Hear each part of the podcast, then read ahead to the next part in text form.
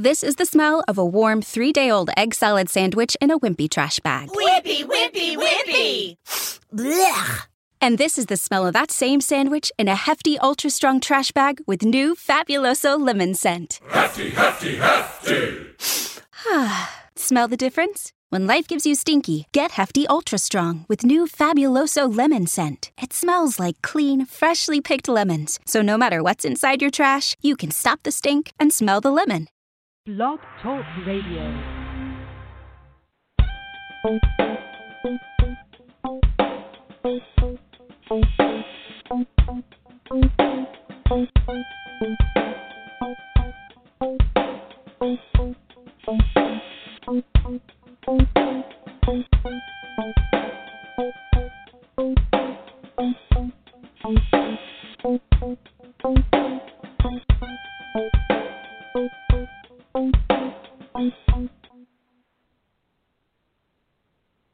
Once again, once again, once again, you're tuned in live to your 15 Minutes Radio with Beyond Words with Chinissa White and Durrel Douglas. And today is going to be a, um, as always, an interesting discussion about world events. I don't know whether we want to call it world events, just some things that are happening. Um, I'm beyond words right now. I, I really am trying to find the words to talk about all of the things that are suddenly, or it seems as if it's suddenly happening. And um, we've seen the videos. We've um, probably walked through these scenarios a million times in our minds, uh, trying to decide or determine what we will do in certain situations. But I wanted to definitely have the conversation regarding systemic racism and the things that are happening right now. Um, one event in particular that has been filmed and uh, viewed on Twitter, in particular, over 20 million times, is of course the encounter of Amy Cooper uh, that she had in New York City at Central Park. And she she had an interesting reaction, and I'm going to call it that for right now, uh, in regards to someone asking her to uh, leash her dog and um, in regards to someone filming her. Uh, but before we go any deeper, I know Chinissa requested in particular, uh, Durrel, that you give us some insight as an African American man. What is your perspective on this encounter in particular? Well, I mean, it's pretty much what we've heard a lot. It's you know, it was almost comical. It was almost like an SNL skit to see her, you know, choking the little puppy, you know, and crying on the on the phone, of, you know, to nine one one about something that wasn't even happening. And I think there are a lot of us who can relate to that. Have been in situations where, you know, either you're school for being aggressive or these words and then there's an assumption of how things went versus you know what actually happened. And you know, it's I will say it's kind of I know it sounds really bad, but it's almost relieving to see her like lose her job and stuff. It just is. It's like ah, finally, you know.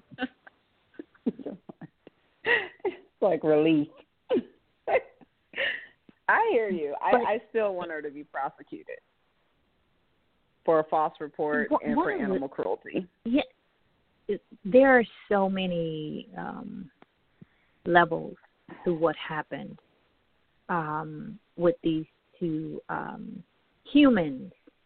Let me first talk about the human aspect of this.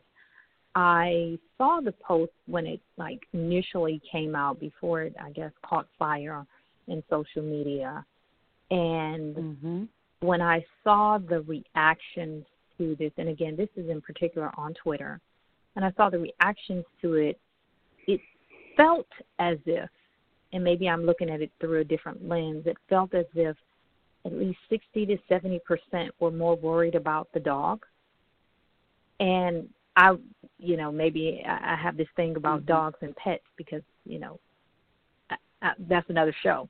But I felt like people were more concerned because there was a pet involved. And not the fact that this is a human being where mm. potentially if he stands here and waits for the police, if she stands and waits for the police, then she uses that voice that she used at the end that this is um, on a different level of a tragedy. It's already a tragedy, but it goes to a different level. What was your perspective once you kind of reviewed the video, uh, Chinissa, and then you heard the ending, the voice at the end? Mm-hmm.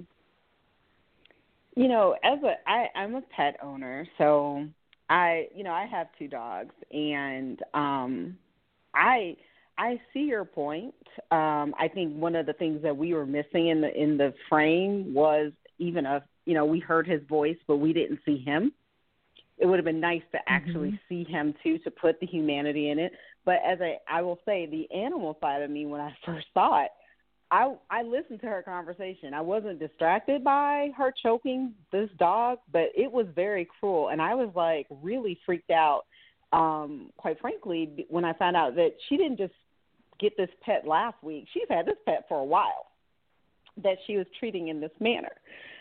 So it then dawned on me as I'm watching this video that she's manhandling this dog in in an effort to harm him. So when the police do arrive, that she will have some adequate evidence that this young black man did something to her and her dog.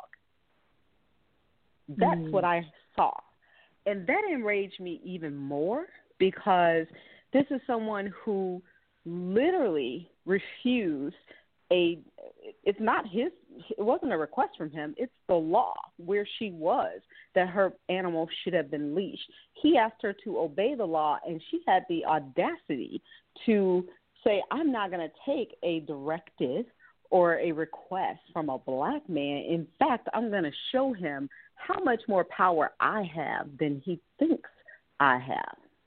And that's where the voice and the tear, you know, the near tears and the fear that she evoked all at the same time, which I couldn't understand. It literally just harkened back to all the times that women have cried rape and other things around men of color. And I was so disgusted. I want her to be prosecuted for a false report.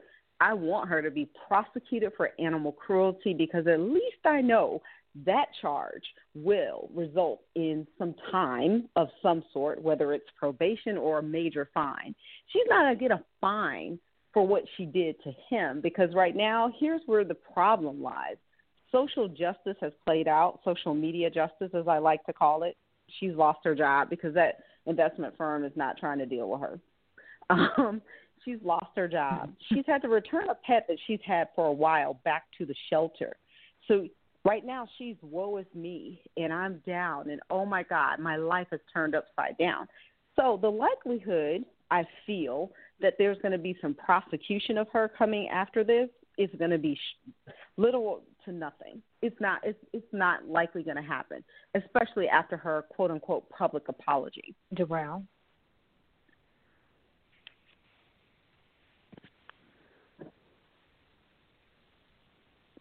Did the voice do anything to you? The the voice at the end, and I and I I I continue to talk about that because that voice at the end disturbed me more than anything because if he were not if he were not recording and let's just say she was recording and just had the camera on her, I would have thought that this man was running towards her or about to do something, you mm-hmm. know, terrible to her based on how her voice changed from I'm going to call the police and tell them that an African American man is threatening me to the end. And that was disturbing to me because, you know, it, we, we know the history of how this goes. So, how did that affect you, Durrel? I think, you know, if anybody knows anything about uh, Tulsa in Greenwood, and kind of that whole story. Mm-hmm. For those of y'all listening, go Google it. It was the Black Wall Street, and it was burned down mm-hmm. over this very instance. Only we didn't have uh, video recording.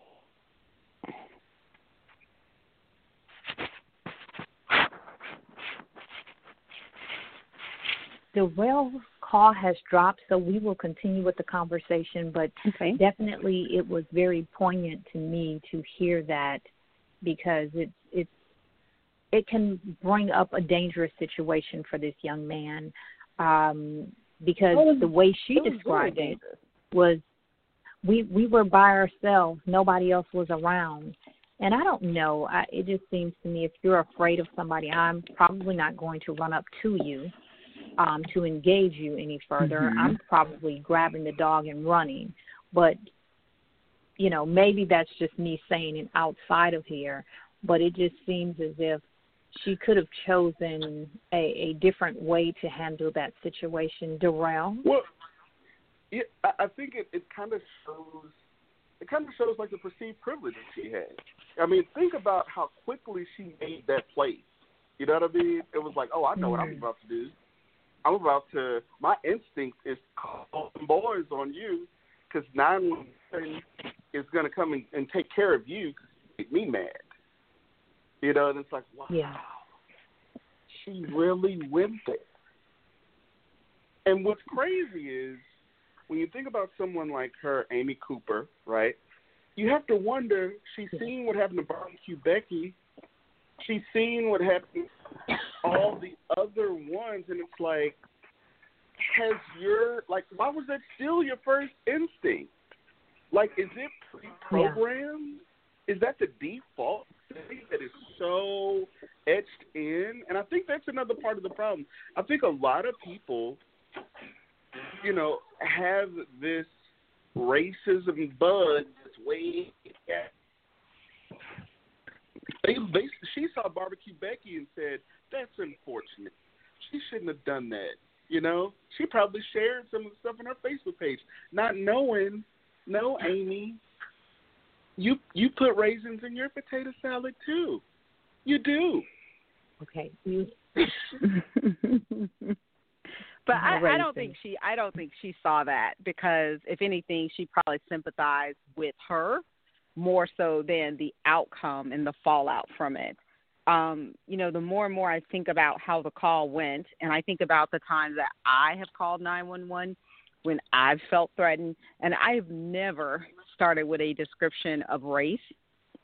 Um, and I live in a mixed community. Only after someone will ask me, like, if there's a prowler in your neighborhood, that's the last time I've called 911. N- They asked me to describe the person. I said, it's dark. I have no idea. Mm. So, Right. to start out with race, her intention was this is a silent dog whistle, not so silent, but this is a dog whistle. This is a black man, and that he's a threat. She started that from the very onset. You- And that's why know she's fired today. Let's be honest about that. That's exactly why she's today because she she didn't call and say a man is is threatening me in Central Park. She made it very clear that it mm-hmm. was an African American man from the Well, she- very onset. She told him.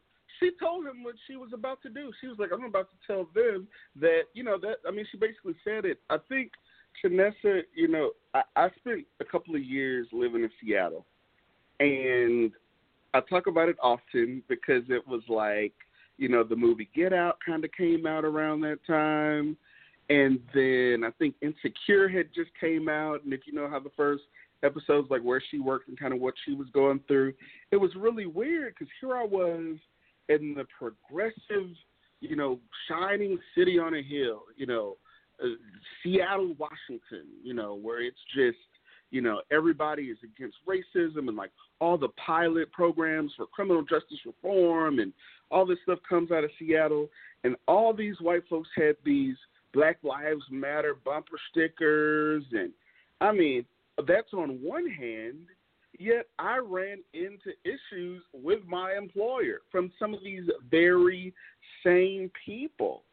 And it was like, oh, I get it now. So sometimes there is that, like, you know, the, the glasses that, that allow them not to see what's actually in front of them. It wouldn't surprise me if she didn't see that in herself.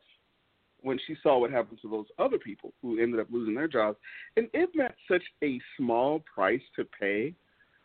You know, Amy loses oh, her job. Very, She'll get another one. Oh, she's oh, gonna be a very hired. Small she price. got a severance package. You know. Oh, I, I maybe, but you know what? That's a very small price to pay because today we could have been had we could have had another hashtag going had yeah. someone overheard this conversation who was trigger happy, had the police arrived and things went mm-hmm. awry. No matter you know, no matter how calm we can be, sometimes things can escalate.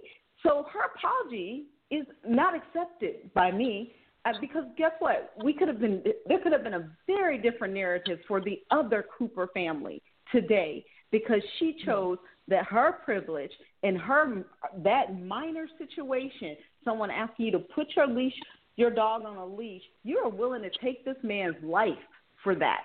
That's how hmm. I feel about it. Because hmm. that's where we are. hmm and let's be clear, what she wanted to happen did happen to someone right here in Minneapolis. She wanted for police to show up and to to put their foot on his neck because how dare he ask her to do something? Oh my gosh, the privilege of it all. Hmm. Now, do you, and do you guys believe that this fired. is just learned? Do you, do you think this is a learned behavior? That that um, we've kind behavior. of incubated in this country? Well, absolutely. We have for for white for white girls, yes, without question, well, without question. I, I think there are a lot of different habits that are passed down. I think there's a natural kind of, you know, fear. I think of black people They use black women as the angry black woman. They paint the black man as the the aggressive, you know. No, I think I think those things are passed down even through you know from generation to generation. Even if you didn't have a sit down conversation, that was somehow passed down to you. You know, but it's it's that, it's it's ingrained from. I would say it's further than that because it's ingrained at an early age. I see it play out on the playground. Okay, I see it play out where little white girls can go and pull kids' hair and all this other stuff, and they just they don't even get reprimanded. But you know, if something happens to them, the whole playground must stop because mm-hmm. someone has touched my child. See, it's learned from an early age, and that's where I struggle with this. I get what you're saying that black people, you know, there's this inherent fear, the unknown, and all this other stuff. But the reality is, this goes back hundreds and hundreds of years where a white girl in distress, we can have the same situation going on with a 12 year old black girl. She will not get the media coverage. She will not get the, the she will not get any attention relative to a white girl who if something happens to her, God forbid, it the world just has to stop. I mean, there's sex trafficking in this country every day. And if you guys recall a few years ago, a young young white girl went on a high school trip from Birmingham, Alabama, never returned from that trip. Do you know we talked about that in the media and the coverage of that lasted for more than 10 years? More than 10 years. Wow. Right now, it's black girls going missing every day. Again, it's what we now, value and now, what now some may say. Now, now some may say, okay, so if this was a learned behavior, then does she share in any responsibility for that learned behavior? Uh, she was afraid when he said, "You're not going to like what I do." She was afraid and she had to protect herself by running up to him and then retreating and taking the time to put a leash on a dog. Um, I'm trying to understand because, again, I understand that people love dogs. I got that. But we have to, at some point, say humanity first because if it's if mm-hmm. it's me and I'm somewhere alone and I'm with a dog and my dog can't bite you, my dog will be there. And and don't don't at me, don't text me, don't call me. no, the dog will be there because my life comes first. If I am that Yeah. afraid, And she So, wasn't. That's what I want to be she- clear is about. she was not afraid. For her actions, She was not afraid. This was a punishment for him for how dare he ask me to do something. That's what you're. That, don't, don't. Let's not even put. There was no fear. This woman has zero fear. Let's be honest. There was zero fear. Did did the can of mace that she claimed she carried did that pop out? No. This woman was not afraid. She wanted to punish him for asking her to follow the law.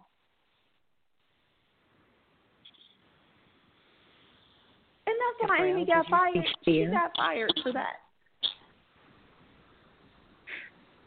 it it's it, the whole thing is so ridiculous to me. It's so It is. ridiculous uh, the way it happened. But Durrel, is she partly responsible, or is she not responsible at all for her actions? Because this is considered a learned behavior.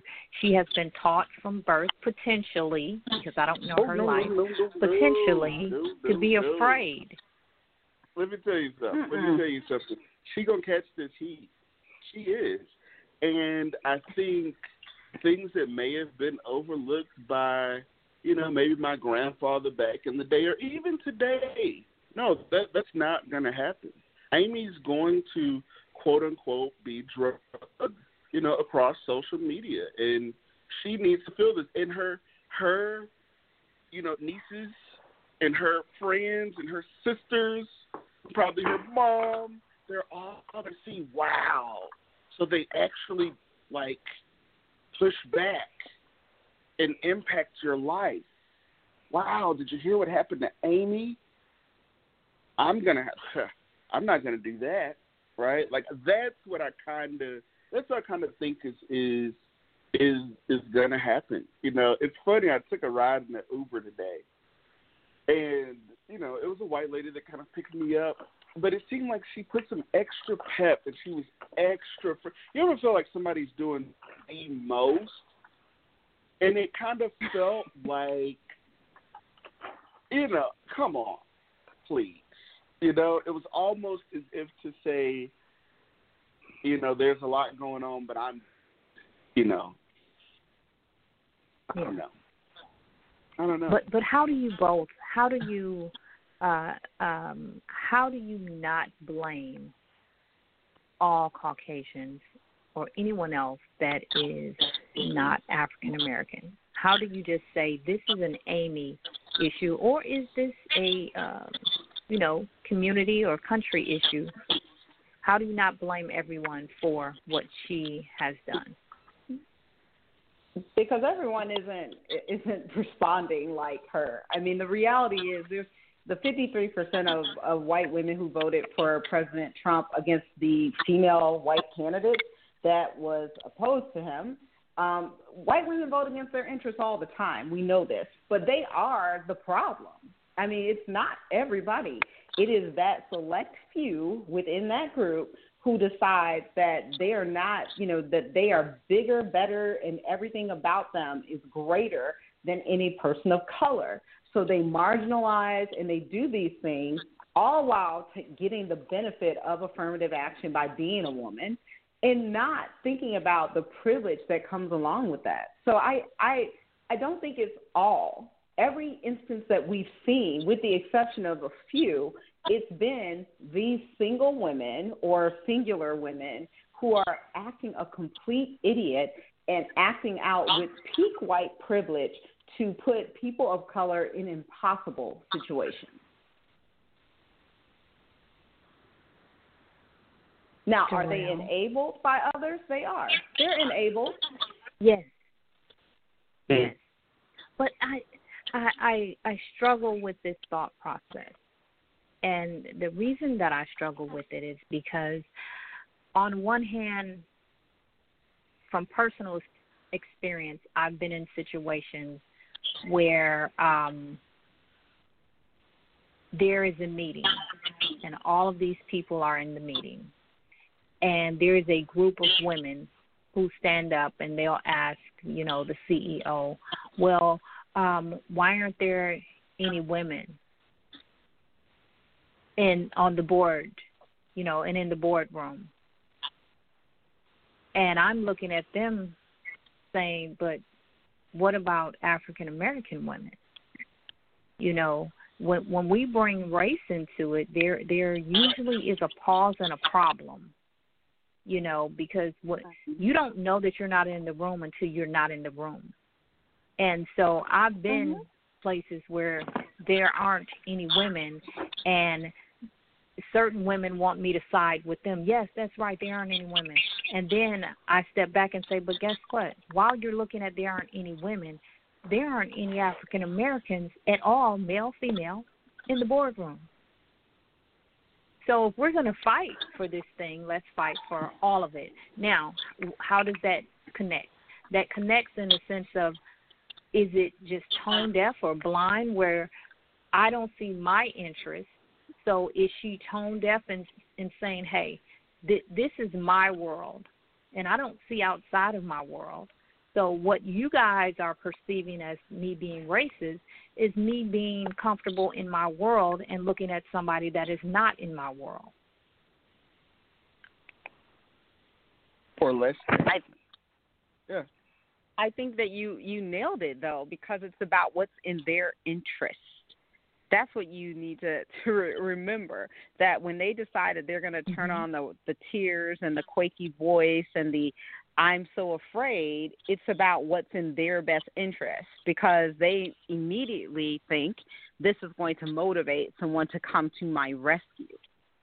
So again, it's a learned behavior, but guess what? It's also a behavior that you know historically has not has you know before technology, I should say, has not worked out the best in your favor. So if you choose to take that path, then you're right. You're going to have to deal with the repercussions of it. Hmm. Or, or I mean, even to look at look at what happened with George Floyd, who was knee to the neck choked out in Minneapolis by police, right? Hmm. And I think I think all of these things are connected. You know, over the past, you know, I've always been one to watch. You name a Dr. King sermon, I've listened to it. The ones that are available, right? Uh, Malcolm X, you know, Fannie Lou Hamer. You know, I was even sharing some things over the weekend, and it seems like you know, we're having the exact same discussions today that we were having 50 years ago when it comes to dealing with not only like the implicit racism, you know, I mean the explicit, yeah. but also the implicit as well. And I think you know, there's we've got to try some different tactics, and I think we've got to think mm-hmm. outside mm-hmm. the box Meek and Mill, you know, Meek and Miles, you know, only go so far, and I know that's not for everybody, but you know, power yields to nothing but power. You know, I often wonder, you know, if folks know about the Haitian Revolution, right? Just after you know the American Revolution, the Haitians in Haiti you know, took over. They they they revolted, right? They took their um their freedom and trade and everything else from the Western Hemisphere, and they just said, okay, y'all won, but we will just keep y'all out. And that's why there's a huge difference between Haiti and the Dominican Republic.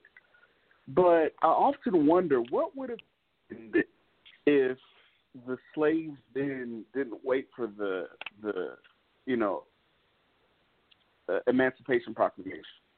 If they didn't wait for you know it to happen that way, and they actually took it, because there's there's there's a difference between begging for your freedom and taking it. Yeah. But I, I feel like though he did he did just what you said though. He took control of the situation by filming it, by sharing it, and actually by leaving because he knew even with that video things could have gone a different way. However, I do I hear what you're saying, but we you know we keep teetering back and forth about this well, we should have our own this, you know, our own country. We we're in a diverse world. We've got to learn how to live with one another, and we've got to learn how no. to make change happen more so than we, we we like to think that we are. And the best way you can do that, we can do that, is to actually that is happening. If that means you lose your pet, you lose your job, and and it's not going to be a short term unemployment because no one's going to want to touch her for quite some time. She may even oh. have to change names and occupations. Listen, go fund me up right now and be taken care of for a couple of years. Trust me. Trust me. She could, right? She could do that. And I don't think it's about I, I, I think it's about starting your own country. I just think we don't always wait for the fix, right? I don't think we mm-hmm. have to wait for yeah. the fix. I don't think that it's in now. And you know, generation after generation, we, you know, I mean, I think this generation that's here now, and even the generation behind me, is less likely to go along, right, with the rules that are written, right. I don't think mm-hmm you know, I think things are kind of bubbling up beyond. I mean, Ferguson looked a lot like he did back in the day, right? Like literally, history is repeating itself. Yeah, but I I, I agree with there's more to it. But all right, when we talk about coming to the um, aid of women who claim to be in distress, think about the Dallas hair style, hair salon owner. She's not a stylist. She's a hair salon owner who went against the governor's orders. You had the governor, two state senators, the mm-hmm. AG. You had all these men not of color coming to her aid and defense against the rule of law. The very rule yes. of law that was enacted and stated by the governor of the state. And guess why? Guess what? It would have been a very different conversation if Judge Eric Moyé was not an African American man. It'd have been a hmm. very different conversation. But they hmm. came to her aid, and that's what that's exactly the mindset that this country continues to go down until you show their hypocrisy on its face like literally what he did had he not recorded that and something had happened to him we would be sitting here right today trying to figure out what happened in central park to this young man hmm. So so how do we protect ourselves let let's let's talk about that first because there are so many things happening and I know, you know, people have cameras and all of these different things, and somehow they can get lost in the shuffle. I'll just put it like that. So, how do we protect ourselves from what's going on?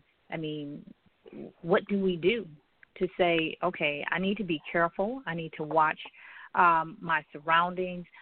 Beyond words, what can we start doing to protect ourselves so that if we happen to end up in the situation and th- the way things are going now, it, it's you know at first we may have thought it was unlikely, but you never know at this point. You know, Durrel, how do you protect yourself from this? And this, and, and when I say this, I mean this type of situation where it's you and someone of another race, another gender that says, "Hey, you know, I'm about to call the police and say an African American, specifically, not a man or some guy or what have you, but an African American man is threatening me and my dog or whatever the situation may be. How do you protect yourself from that? I think, you know, the way the brother handled it was, I mean, perfect because, you know, he stayed back enough. He caught her doing what she was doing and, you know, followed the, the protocol. We also have to ask ourselves you know, he apparently, this is what I read, you know, graduated from Harvard. You know, he's not, you know, he, he's he's he's doing all right, right? So I have to wonder, what if this was someone with a fitted hat and a beard Mm. and tats up and down the arm, would they still have looked at the situation the same way? It was almost like the perfect storm because for some reason, white America and some of Black America treat certain Black Americans, Black Black people, as less than, right? So let's not forget Mhm. there's also a divide there. That even within the Black community, you have this kind of division that makes it okay for certain people to be mistreated because they need to pull their pants up or because right so so let's not forget that, that those same stereotypes and implicit biases exist within our own community as well you know and and i mean to to answer your question i mean in that situation i would do what he did in the situation of me jogging and somebody got a rifle out, let me tell you something. They're gonna pick up more than one kind of bullet at that scene. I tell you that much. I tell you that much. It's gonna be more than one Okay. type of bullet. Okay, so, So Vanessa, I'm I- going to let you take this. um, you know, I I totally get what you're saying, but here's here's the thing that we have to think about. Even with his Harvard education and the mere fact that he is doing something that many people of color do not do, we don't go Bird watching. but I will say this: there's actually there's actually a book I found out about today about the ten things you must do um that you must not do when bird watching if you're black. And I was just amazed that there was an actual book um about this. wow. Um you know, the mere fact and, and one of those one of those key things was if you encounter what could become an issue with someone else not of color, you should record that incident. Um, so when I think about the situation that they were in, whether you know it's bird watching in the park, whether it's jogging, um, whether what no matter what the situation is, if we're going to encounter what could possibly be conflict, as soon as we realize that it is conflict, we should be recording this. And I think that anyone, if they think that their lives are in danger, I would walk away. Um, again, calling the police on people of color um, for the sake of scaring us. Um, they recognize and realize that it is a real risk when we engage with law enforcement. It is a real risk that we can be hurt, we can be murdered. And the fact that she would perpetuate that, anybody who perpetuates Mhm. that or threatens to call the police, they mean you harm. Let's be clear. This is not about them feeling unsafe. They mean you harm. Don't think of it any other way. So if you must stay there because let's say there's been a car accident, get in your car. Continue to film their antics. Get in your car. Make sure you, when the police arrive that you continue to film that. Call a phone a friend so that they can hear what's happening and what's going on because we're in a state of emergency where quite frankly there's even with video things can still not go our way in the court of law. Yes. Yes. And and that that that's what's so telling about this entire situation and as it continues to happen again and again, it, it's as if we're at a standstill. We're in a state of emergency without movement. It, it feels like every week there is something caught on tape you know not not that this is new. We we understand that the the um behavior is not new. It's just being filmed. But it seems as if we're in a we're at a standstill in this country where we won't allow race to just kind of dissolve and be in the background and really treat each other as human beings with the same wants, needs, and desires. Because if we really break this down, we we all want the same thing. We may have a different means and a different Mhm. route to get them, But I don't know mm-hmm. very many people that don't want to live in a safe community. I don't know very many people that don't want to be able to have, you know, food and, you know, the basics and all of those things. I don't know mm-hmm. very many people that don't want to, you know, have a higher education and have a nice job and mm-hmm. those things and go on vacations and things of that nature. When I talk to people, these are the things that they tell me they want you know yep. and, and that that crosses every racial you know boundary. So uh, if we could somehow and i know this is a lifelong commitment but somehow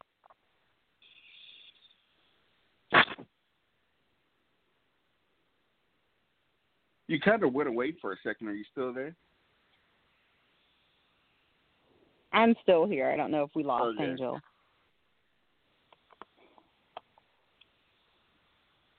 This is um today has been a tough Tuesday. It's it's been a tough Tuesday. you know, it's crazy. For, it's crazy for me because I haven't. I literally the only piece of the news that I caught was just from social media because I've been on like Zoom calls all day, and so I think I was talking about it time before that when it comes to the videos and when it comes to I mean, we've seen this, and I think I'm finding it really shocking to go back to hear Dr. King's kind of art, like how he was speaking right before he passed away, before he passed away, mm-hmm. before he was killed, right? And to hear, like, mm-hmm. it's really, it's really, it's interesting. It's really interesting. Yeah. Well, we're we're just it's it's at a place where you have to think about um, you know, the government in this country right now and how a known racist and a known eugenicist and a known um, oh my gosh, uh, sexual harasser, whatever you want to call it, um, this known individual was somehow elected to the to the top office in this country to think that there is an undercurrent of of that same behavior and environment and this thought that I am better than you and I should have more than you and you know we're not on the same level in any sense of the word to think that that undercurrent isn't there given what was elected it's always been here. It's even more pronounced now. And they they feel like they actually have the right to do everything that they're doing. Mhm. Mhm. Uh, Chinissa and they, and they Durrel. can't go unchecked. Absolutely. Exactly. Chinissa and Durrel. Yeah. Uh, we have Yes. a caller on the line. Naj has a comment, and I do believe he has a question as well. So get ready. Let's go.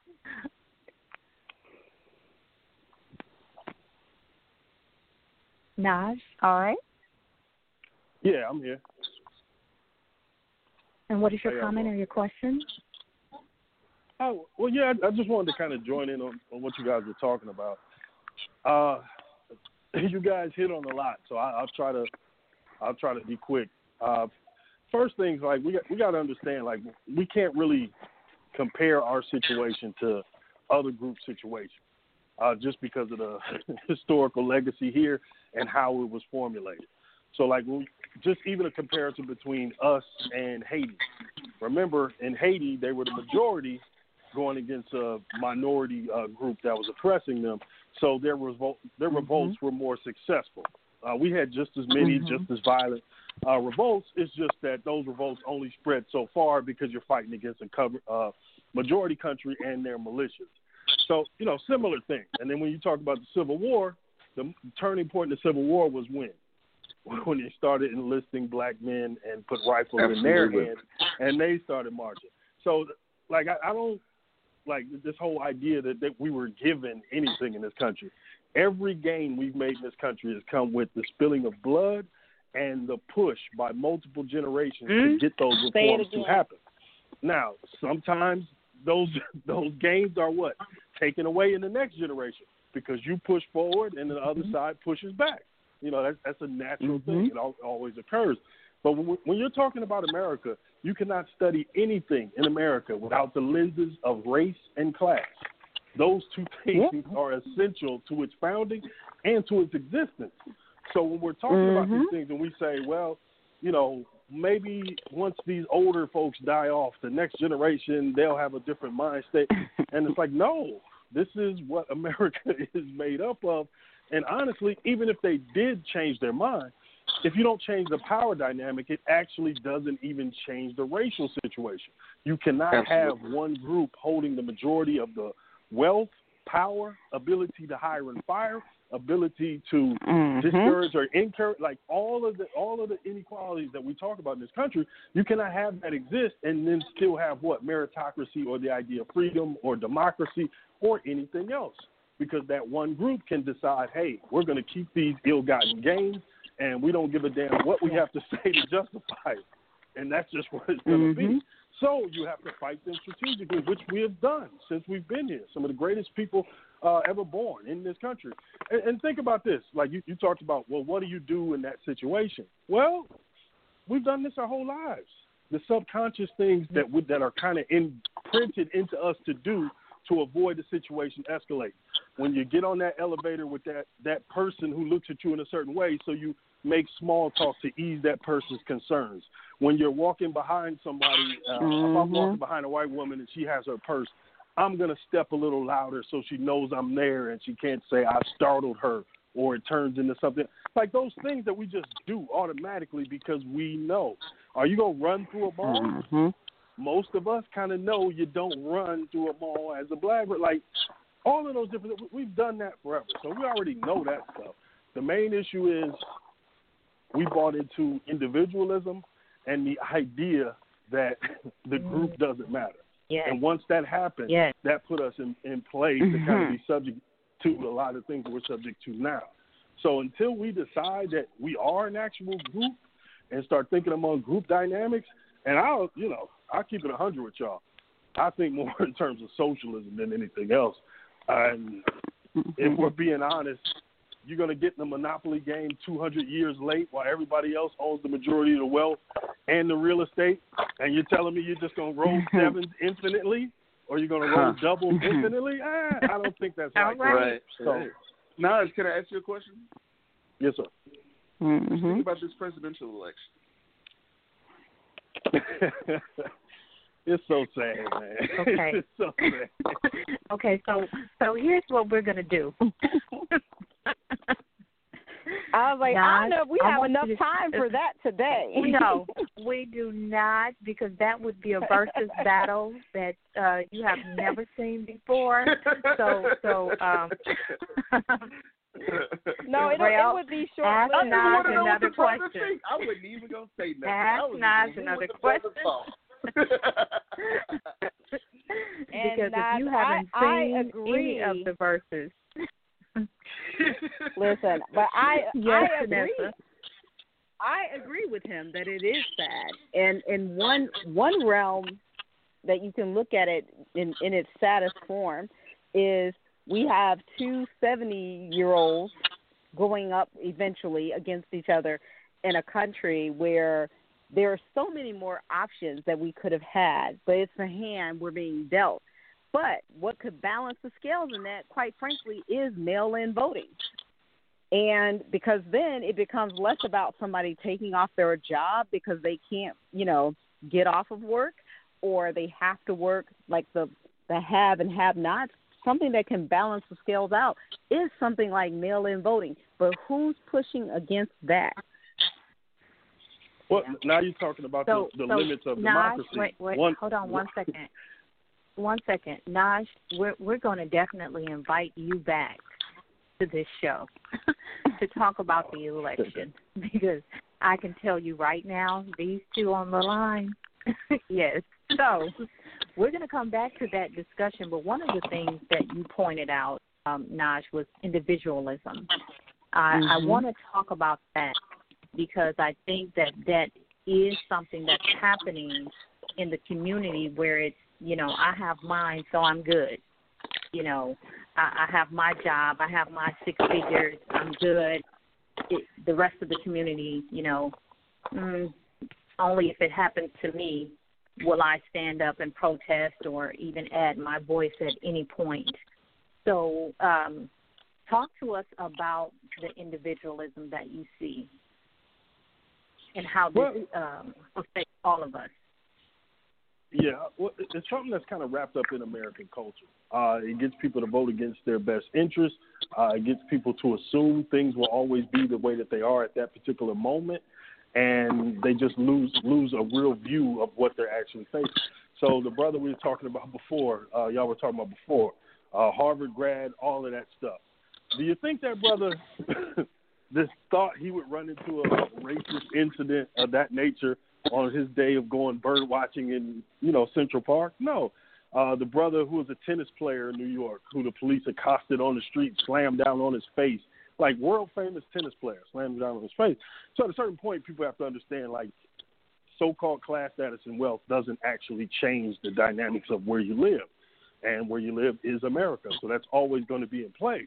So the, the idea of ind- individualism has always been a foolish errand, and we've had multiple generations of people fall for that, and eventually they get there. What did Paul Mooney call it? Your, your N-word wake-up call.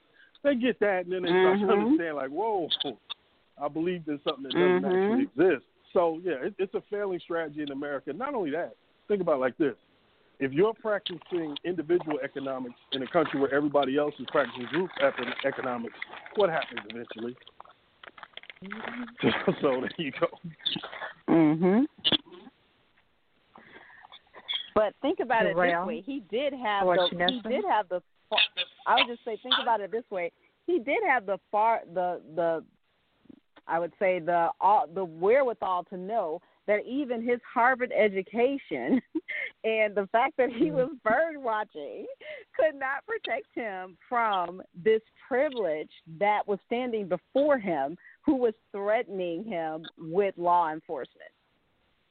Now, she didn't Yeah. know he had this Harvard education. She probably didn't even know he was bird watching, right? But she just presumed. I'm pretty sure the the brother didn't have on a hoodie. He wasn't wearing a baseball cap because it says in the Bird Watching for Blacks book not to do those things when you're bird watching. So he likely was dressed like any other man of any other color in that park that morning. Yet all she saw was a black man as a threat. Period. And she knew what weapons she could use against him. And, and think about that that Yeah. mediocre that mediocre woman against the upper crust, top percentile educated one of our group. You see what I'm saying? Who had the advantage at the Well, time? Her. Let me Because if the response is fast, Let me even say if he's this. recording, hey, Mhm. I, I think what many of us understand, and, and I do agree that um, there is a strong sense of individualism um, that we have to overcome. In a sense, it, it's great to you know be an individual, be yourself, and all of these other things, but we we still have to work as a community because we're not there yet. We we don't have the privilege of acting as if we're we're in this box alone and that's it. And then Mhm. when something goes awry, we want to call on the community. No, the community has to be within us Mhm. initially. Um, for Absolutely. someone, That's right. and speaking as someone who attended Harvard, um, trust me, um, it it matters on a certain level, but on a certain level it doesn't. People still will Google. Mhm. People will still, you know, in, in in certain places and workplaces and things of that nature will question um, your your intellect and will question the things that you can and cannot do and how you should act and how you should be. And so, you know, I, Mhm. I, I can navigate those waters because I've been on both sides. I've been to places Mhm. where the education wasn't that great, and now I've been to this one. You know, Mhm. so we we we're aware of that, but I think if we don't come together and we continue this cry of coming together as a community and and look at okay, we're we're not just there yet with that individualism. Unfortunately, we're not. And once we get Mhm. beyond that, we can deal with the Karens of the world, the Amy's of the world, the police departments that decide, you know, I'm going to put my knee on your neck, even though it's not necessary. Mhm. And those are some of the things But think we of it, think have of to it start this doing. way. Think of it this way though. Even she knew he was recording him, that he was recording her. Yet she felt he had mm-hmm. no power. He she felt he had no power and she didn't care about what he was going to do with this little video. It didn't matter mm-hmm. to her because she felt that she had all the power to make him go away because he asked Absolutely. of her to obey the law. So Absolutely. that in itself that in itself needs to be rectified and she needs to be shamed and she needs to be charged and she needs to be tried. Well, all eh, of those things. I would I would even argue that it needs to be more widespread. So without going too deep into it, because I have to sign an NDA and stuff, I was in a situation, right, where I had where I had to decide. Vanessa, did you hear that? I did. That's a non-disclosure. I- I say Yeah, nothing. NDA. There you go. but I was put in a situation where it was like, you know, you know how how things start really small, like a whisper, like racism, and you like maybe I didn't hear this correctly. I know I didn't see what I just saw. I know this dude didn't just do that oh, like that, right? And then it gets a little louder. Racism, right? And before you know it, these mugs coming up and writing it on your desk. Racism, right? So I was like, okay, I got to push the button. And I knew what that meant. I knew what risk was going to be involved. And I said, you mm-hmm. know what? I'm in a position right now where, you know what, I, I don't have any other responsibilities. I don't have any dependents. If worst comes to worst, I know how to cut up beanie weenies and and and ramen noodles. Okay, I know how to eat bologna sandwiches, right? If I have to. And it was not an easy situation. It's much easier to say what you'll do until you're put in a situation.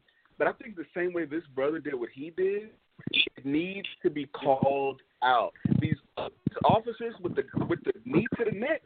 Do you think that is the first time they ever did out of line stuff? No.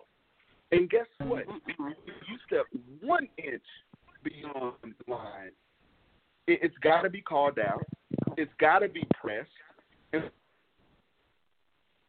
get away to stuff because that is how it grows. Mm-hmm. Okay, so as as we always in our shows, we have two minutes left, um, and we're going to start with you, Chinissa. Um, we always talk about going beyond words. You know, we have great conversations, but you guys always give great uh, insight into okay, now what what's next? The conversation was excellent, but what's next? What can we do beyond words to to um, somehow not only call out systemic racism, but to I don't know whether resolve or solve is the correct word, but what can we do beyond words now? What's next? You know, every you know, everything we've fought for, as Naj said, and we've gained, if no one's given us anything, it comes with having allies that can help you do that.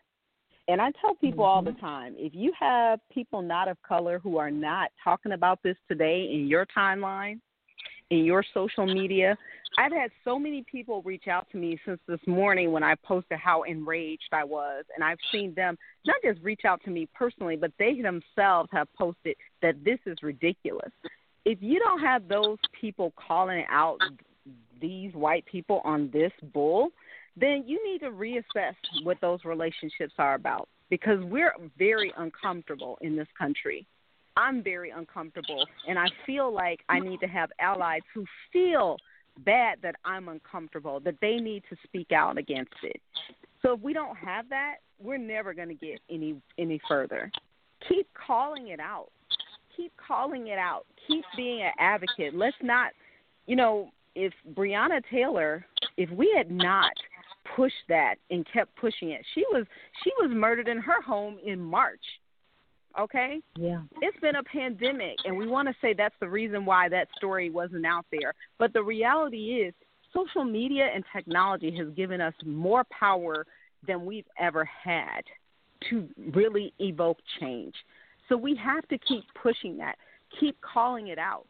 At the at the end of the day, and if you find yourself in these encounters, again, I say start recording, call a family member, call a friend, make sure you have a witness.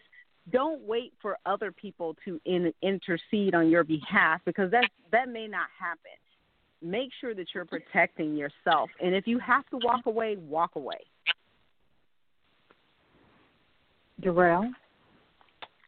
I would say do an assessment. Do an assessment right now.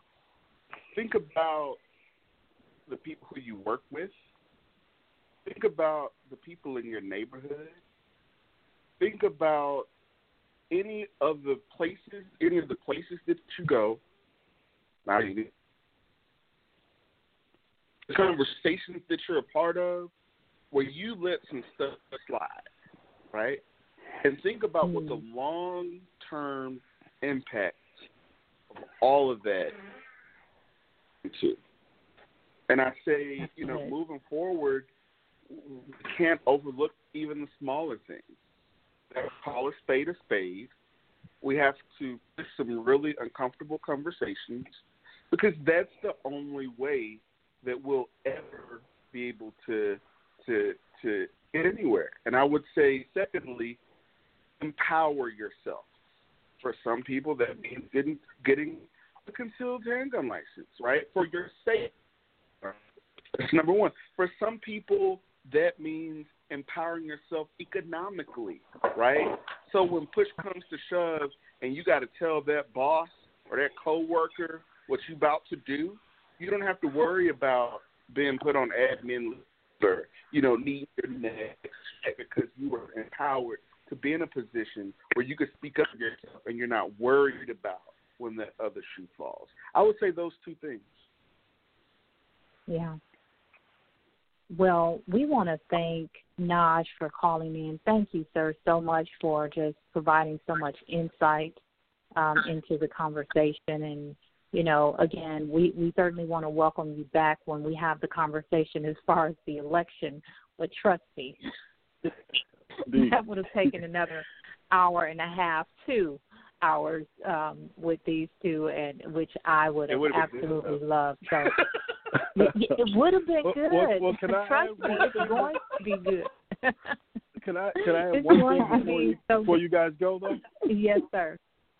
Yes, sir. Yeah, yeah the, the the one thing I would add is what did Malcolm, Martin, Stokely Carmichael, Fannie Lou Hamer, Ida B. Anybody you want to name? What did one thing they agreed on? Organize, organize, organize. All of us Absolutely. have Mhm. at least a hundred contacts in our phone.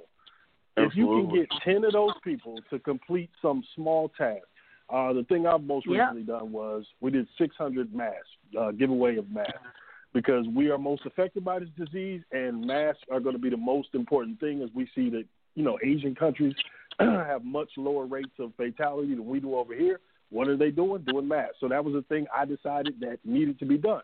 All of us can do the same thing on any other small scale or even larger scale uh, idea use the contacts in your phone, decide something that you want to, you know, get done either quickly or long term, and just get it done. Join some organization, join a book club, you know, get, get you know, people's juices Mhm. flowing and talking to them, and you know, things start to happen in that way, man. You eat a whale one piece at a time. So you just keep doing on and carrying on traditions that have already been done, man. That's the work. All right. Mhm. That sounds good. So we need to organize, we need to assess, and we need to amplify.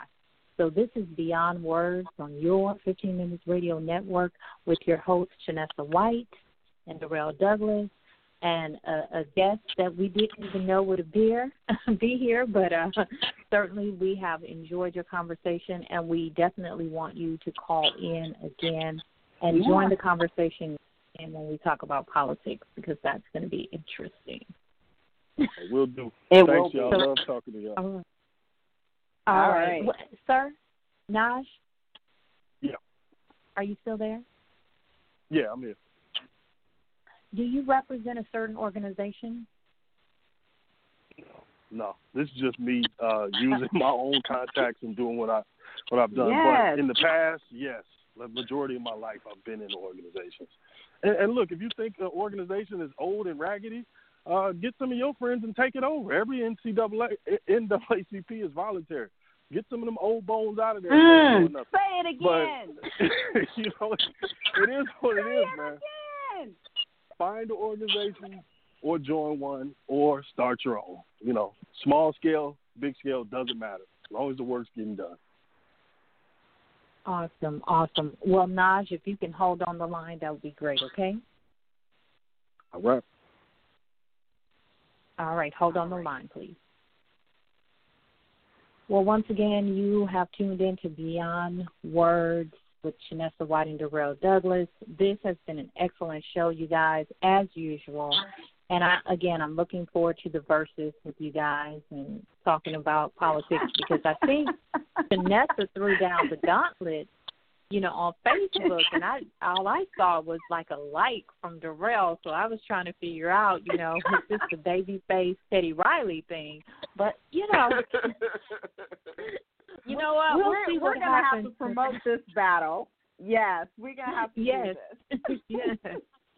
So I'm definitely looking forward to that. But I want to thank you guys. We know this is a, again another heavy topic and situation that's going on in America. But again, we have to organize. We have to assess our own situation. We have to amplify the message and make sure that we continue to expose the racism that is out there and work together and within those organizations that have already been organized to do great things together as a community. So I want to thank you guys for being here and being a part of Beyond Words exclusively on your 15 Minutes Radio Network. Have a good night.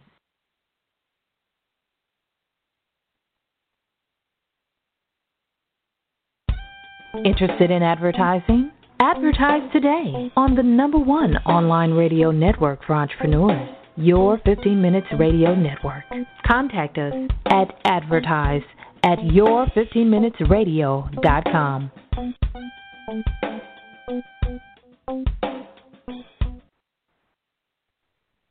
Once again, once again, once again, you're tuned in live to your 15 Minutes Radio Network and Beyond Words with Chinissa White and Durrel Douglas. We have had such an awesome conversation tonight. And one thing that I'm going to leave you with is a poem entitled Dating America. And it kind of, my, my hope is that it's going to give you guys a sense of how people are feeling right now as we continue to deal and grapple with this thing called racism and ignorance and fear and learn behaviors and how taxing and how weighing that can be on someone. Uh, so here, here is a poem again entitled Dating America. So listen closely to the words right here on your 15 Minutes Radio Network. I'm tired of dating America. I'm tired of trying to defend again and again and again my mere existence. And then you tell me you have to be patient. You need to learn to wait.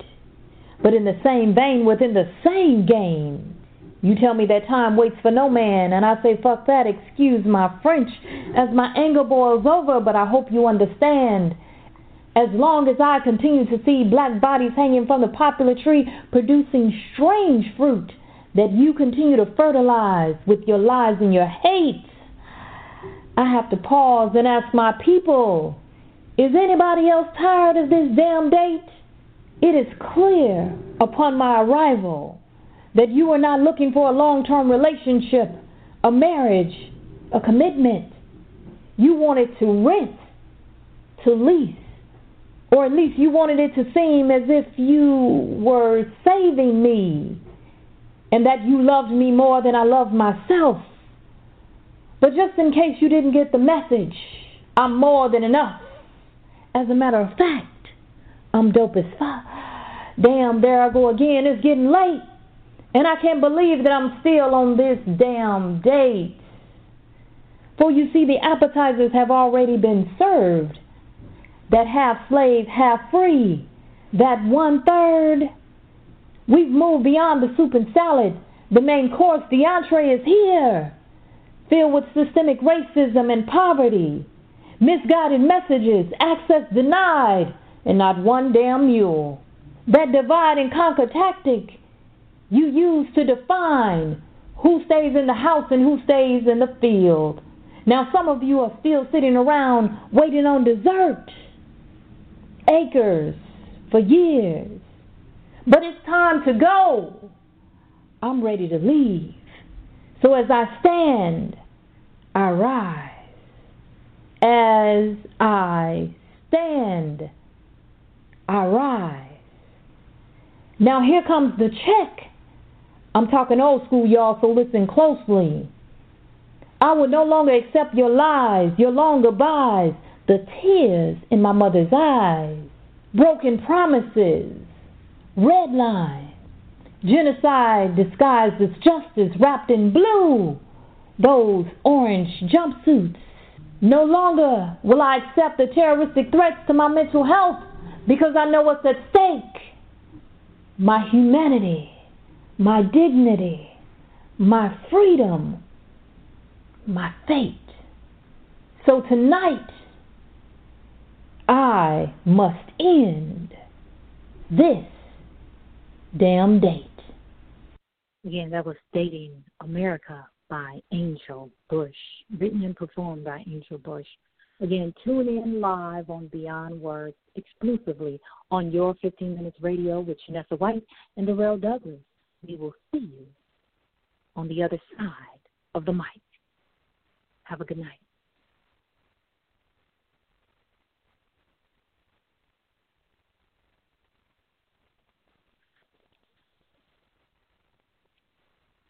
This is the smell of a warm three day old egg salad sandwich in a wimpy trash bag. Wimpy, wimpy, wimpy! Blech! And this is the smell of that same sandwich in a hefty, ultra strong trash bag with new Fabuloso lemon scent. Hefty, hefty, hefty! smell the difference? When life gives you stinky, get Hefty Ultra Strong with new Fabuloso lemon scent. It smells like clean, freshly picked lemons. So no matter what's inside your trash, you can stop the stink and smell the lemon. Step into the world of power, loyalty, and luck. I'm gonna make him an offer he can't refuse. With family, cannolis, and spins mean everything. Now, you wanna get mixed up in the family business. Introducing The Godfather at ChumbaCasino.com. Test your luck in the shadowy world of The Godfather slot. Someday, I will call upon you to do a service for me. Play The Godfather, now at ChumbaCasino.com. Welcome to the family. VGW Group, no purchase necessary. Void where prohibited by law. See terms and conditions 18 plus.